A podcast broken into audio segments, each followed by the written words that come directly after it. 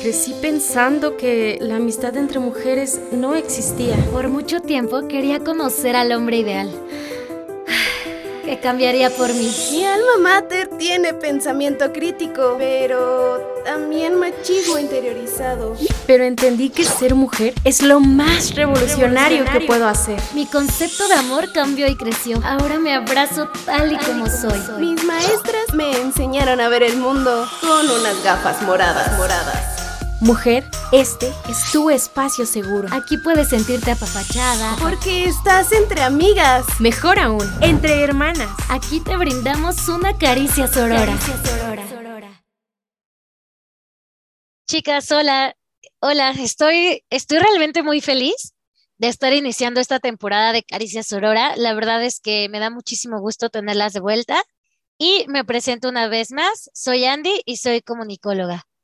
Andy, Caro, estoy también muy, muy emocionada de estar de regreso. Ya nos hacía falta. Extrañaba mucho aquí estar en nuestro espacio, nuestro podcast favorito. Y bueno, yo me presento otra vez. Yo soy Dani y soy psicóloga. Estoy súper entusiasmada de estar aquí con ustedes compartiendo nuestro espacio. Me presento, yo soy Caro y también soy comunicóloga. Chicas, pues vamos a darle prisa a esto, vamos a comenzar. Este es un episodio más.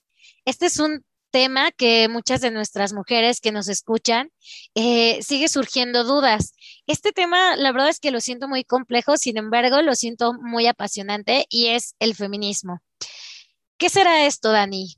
Sí, yo creo que es un tema que nos, nos sigue surgiendo dudas hasta la fecha, no solamente a nuestras escuchas, sino también a nosotras incluso. Y bueno, esto es, eh, pues hoy quisiera comentarles que hablaremos acerca de algunas definiciones y también de cómo lo se ha ido conceptualizando y también cómo lo hemos ido practicando. Me gustaría comenzar dando una pequeña definición. Podemos entender el feminismo como un movimiento social y político, ideología y una teoría que parte de la toma de conciencia de las mujeres como colectivo humano subordinado, discriminado y oprimido por el colectivo de hombres en el patriarcado, para luchar por la liberación de nuestro sexo y nuestro género. Caro, te agradezco muchísimo por darnos esta definición. Y bueno, yo quiero mencionarles un poco. Eh, eh, somos diversos retratos de género que está organizado por la Dirección General de Divulgación de la Ciencia de la UNAM por Montserrat Daesa Santillán, menciona algo importante. Para ellos, comentan que el feminismo, número uno, es un movimiento social. ¿Y qué tiene este movimiento social o cuáles son sus características principales? Número uno, y la que a mí más me gusta y la que tiene que ver con nuestro nombre, es la solidaridad. Solidaridad entre mujeres. Y está dirigida a promover y a realizar o impedir cambios sociales. ¿No? En realidad lo que hace este movimiento es cuestionarnos, cuestionarnos la realidad de nuestras ideas, de nuestras reglas sociales y, todo a partir de una perspectiva eh, de ver cuáles son las ventajas, pero sobre todo las desventajas que tienen las mujeres en estas ideas normativas y en estas reglas sociales. Prácticamente es lo que define este, este artículo. Ok, Dani, ¿querías comentarnos algo?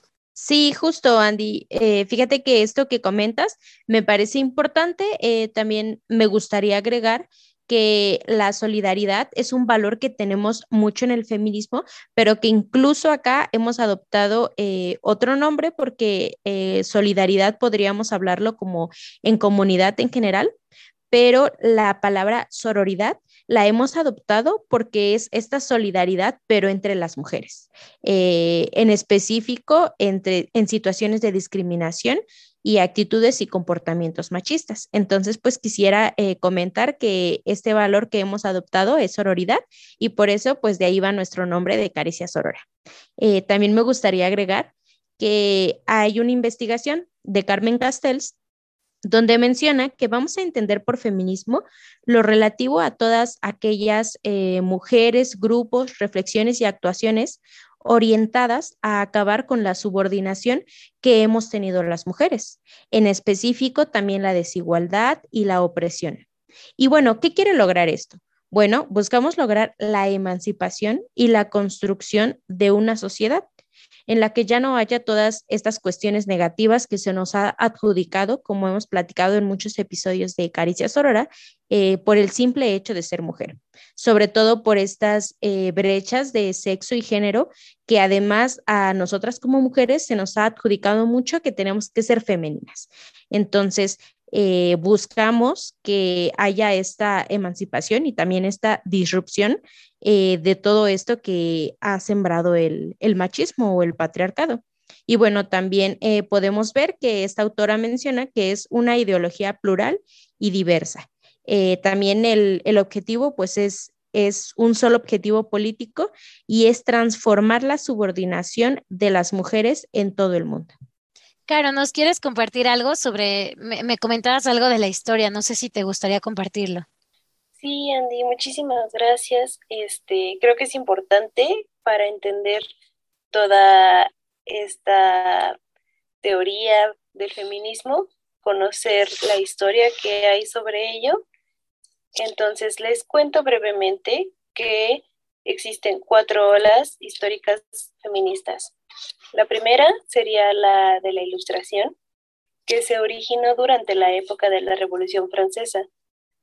Las mujeres cuestionaron los privilegios masculinos, afirmando que no son una cuestión biológica y o natural. Aquí el movimiento no era conocido todavía como feminista. La segunda ola es la liberal sufragista. Aquí el feminismo apareció por primera vez como un movimiento internacional con identidad teórica.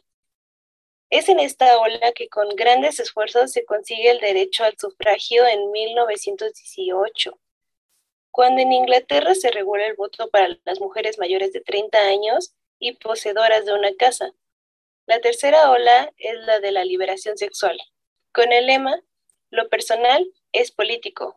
Se busca llamar la atención sobre la opresión de las mujeres en el ámbito privado, esta ola hace referencia al profundo y generalizado cambio ocurrido durante la segunda mitad del siglo XX en numerosos países del mundo occidental, desafiando los códigos tradicionales relacionados con la concepción de la moral sexual, el comportamiento sexual humano y las relaciones sexuales. Ustedes saben, ¿no?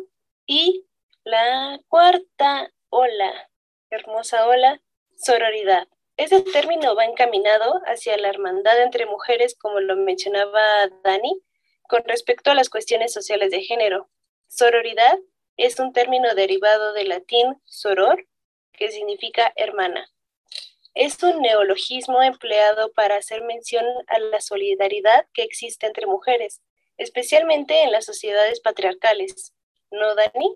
Fíjate, Caro, que me gusta mucho que nos comentes esta parte de la historia, porque creo que a veces eh, se nos hace difícil ver las raíces o desde dónde viene este movimiento, ¿no? Y bueno, ah, hace algunos meses, yo creo ya diría, alguna persona se le ocurrió decir que las feministas habíamos surgido desde hace dos años, ¿no? Que el movimiento se había creado hace dos años.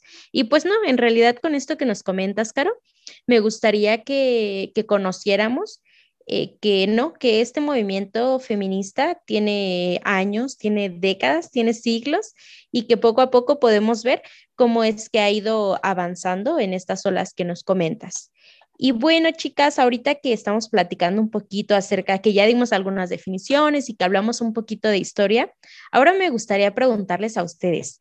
Sé que muchas de, nuestras escuchas eh, nos han o se han preguntado eh, sobre todo después de qué es el feminismo, cómo vivimos el feminismo. Entonces me gustaría preguntarles eso, chicas. Eh, a ver, si quieres comenzar, Andy, me gustaría que me platicaras un poquito acerca de para ti eh, cómo has vivido el feminismo. Ay, Dani, la verdad es que se me hace súper asertiva como hiciste la pregunta, porque justamente creo que todas vivimos el feminismo de diferente forma. Y de pronto siento que de un tiempo para acá es un tema o una frase a la que le tenemos mucho miedo, pues porque, claro, eh, como muchos movimientos, no solamente este, pues ha habido de todo, ¿no? Ha visto personas que se aprovechan del movimiento, ha habido personas que no pertenecen, ha habido personas que confunden, que, que no saben sobre él, ha habido personas que lo manejan a su conveniencia. Digo, al final todos los movimientos tienen cosas positivas y negativas, pero también creo que es importante pues esta parte que bien nos comenta Caro de la historia, saber que no es algo nuevo. Y también me gustaría comentar que he escuchado muchísimo como de, es que eso es feminismo, eso no es feminismo, eso sí es, pero esto no es, pero deberías de ser así, ¿no? Como que de pronto también cuestionamientos entre nosotras de, ay, te dices feminista, pero este sí le gritaste a la señora. Entonces, creo que en realidad eso no, bueno, al menos en mi caso, pues es un tema que no me gusta darle peso. Siento que justamente lo importante es tú que tú cómo lo has vivido, ¿no? Tú cómo lo has sentido. En mi caso, la verdad es que eh, sororidad es la palabra que más me gusta porque lo he sentido como un apapacho. Y voy a dar como una experiencia eh, lo más corta posible personal de cómo he sentido este apapacho. ¿no? Eh, si empezamos como desde mi infancia, pues ya en algún capítulo les había comentado que desde mi infancia yo tenía como esta parte de competir entre mujeres y era algo que se daba entre mis primas y yo, eh, una dinámica como muy similar, ¿no? Que no era malo, o sea, creo que es parte de ser niños que de pronto compites, que si el juguete, que si la muñeca, que cosas como esas. Después, cuando estoy en la parte de mi adolescencia y estoy en la parte como del descubrimiento y que mi cuerpo empieza a cambiar, este, me acuerdo muchísimo que me daba pena horrible, horrible, que tuviera vello en ciertas partes del cuerpo y aparte tenía como esta obsesión de que nadie lo viera y esta obsesión de depilarme todo y porque me sentía fea, ¿no? Y no, no entendía que era parte de la adolescencia y posteriormente, pues seguía como está en algunos trabajos, la parte de la competencia entre mujeres, como la parte de hacer circulitos, de si no eres, si no tienes, si no perteneces, entonces hacer como esta parte de alejar eh, de esta segregación social. Digo, no lo estoy victimizando, lo que me gustaría comentar es que eh, una vez que yo conozco que el feminismo te dice que te aceptes como eres, que no importa, que los cambios son parte de, y, todo este tema, entonces, lejos de verlo como algo malo o feo, entendí que pues que en realidad todas, o todos también, o todes, tenemos como estas ideas y solo lo vamos repitiendo. Y desde muy niña me empecé como a cuestionar el por qué repetíamos, el por qué decíamos, por supuesto que antes me lo cuestionaba menos que ahora y seguramente repetí mucho de estos patrones, pues porque crecí con ello, ¿no? Y tampoco somos como seres perfectos.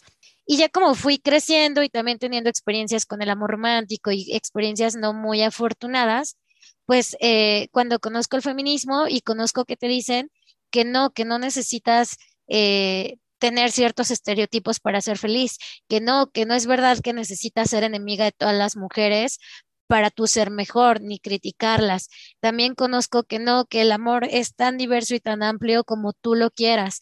También descubro que la libertad sexual no es un tema o un derecho solamente de los hombres. Entonces, para mí la verdad es que ha sido desde el amor como lo he conocido, ¿no? Y no me he puesto a cuestionar si en mi caso, y voy a hablar solo por mí, si otras personas lo ejercen de buena o mala forma. A mí me ha ayudado, he hecho buenas redes de amistades, buenas redes de apoyo a partir de que lo conocí y sobre todo he dejado como de em, juzgarme y de exigirme de cosas para mí ahora no son tan importantes. Entonces, intenté ser como muy breve en dos minutos, chicas. No sé si alguien más quiere compartir su experiencia. Caro. No es tan amplio, o sea, creo que es algo como, digamos, innato en mí, porque como que desde siempre me he cuestionado así como de, ¿por qué los hombres pueden usar pantalón y las niñas tenemos que usar falda cuando hace frío, ¿no? Por ejemplo, en la primaria. Entonces, o sea, no pensaba que fuera algo patriarcal ni nada por el estilo a los nueve años. Sin embargo, ahora que lo pienso es como de, wow, muy bien, chica. Este, siempre he crecido bajo pues, la mirada patriarcal. Sin embargo, siempre he sido aquella niña que siempre te cuestiona por qué esto sí, por qué esto no, porque tengo que hacer esto, porque él no tiene que hacer eso. Entonces creo que mm, quizá no es muy, eh, digamos, poético mi acercamiento al feminismo, sin embargo, me ha llevado a, a tener, como dice Andy, una red de apoyo increíble. Ahorita estoy en una asociación, organización, como quieran decirlo, donde trabajo con puras mujeres y, y, es lo mejor del mundo. no sé cómo explicarlo sinceramente, pero las críticas, por ejemplo, cuando se hacen de trabajo desde la, mirada feminista, no, no es con el afán de ofender ni de burlarse ni nada por el estilo, sino que es con, con este propósito de crecer todas y, y es lo más maravilloso del mundo. este, 100% recomendado, chicas. Trabajar con chicas es lo mejor del mundo, así como con ustedes. Mm, no, puedo explicarles lo cómoda que me siento porque si algo sucede sé que tengo su apoyo y no van a querer como, como tirar el trabajo que he hecho para tener mi puesto o querer abusar de eso con el fin de obtener algún beneficio, ya sea sexual, económico, etcétera, etcétera. Entonces, la comodidad con la que me siento es increíble. ¿Tú qué opinas, Dani? Ay, chicas, pues ya voy a llorar, Caro, por esto que, nos compartes también tú, Andy. Creo que ha sido eh, algo que hemos vivido, que implica nuestra historia, nuestras vivencias, nuestra experiencia y me parece muy bonito escucharlas. Les agradezco que, que nos hayan compartido un poco acerca de esta vivencia en el feminismo yo quisiera comentarles que, a mí me pasa algo similar que a ustedes, ¿no? Yo creo que siempre que me preguntan acerca de desde cuándo conocí el feminismo o por qué soy feminista, siempre doy esta respuesta y es que es cierta. Mm, yo siempre les comento que desde que yo era muy niña, yo nunca me sentí parte de, de algo en específico, siempre sentía que no, no encajaba en alguna parte de la sociedad, eh, donde fuera. En algún momento me sentía bien y de repente ya sentía que algo no estaba funcionando, que algo a mí me saltaba, como decía Carito. De repente yo decía, es que, ¿por qué tiene que ser así esto? Cuestionaba las normas sociales que decían que las, eh, las niñas teníamos que ser débiles, frágiles. De repente en algún momento incluso estaba peleada con ser eh, mujer o ser niña porque yo lo veía como algo negativo, ¿no? En su momento me enseñaron que era negativo. Entonces, en el momento en el que yo conozco el feminismo, de verdad, chicas, yo me encuentro, o sea, por fin, eh, por fin entiendo y comprendo que yo encajo en algo, eh, que ser mujer hoy en día, pues la verdad lo veo como un acto revolucionario. Creo que es de las vivencias más bonitas que tengo y además que de verdad cuando yo conocí el feminismo me encontré, pude reconocerme eh, me aprendí a, querer aceptar y sobre todo que de verdad yo encajaba aquí. O sea, esto era lo que, lo que a mí me hacía falta para, para rellenar aquellas cuestiones sociales que yo cuestionaba y que yo decía es que no está bien.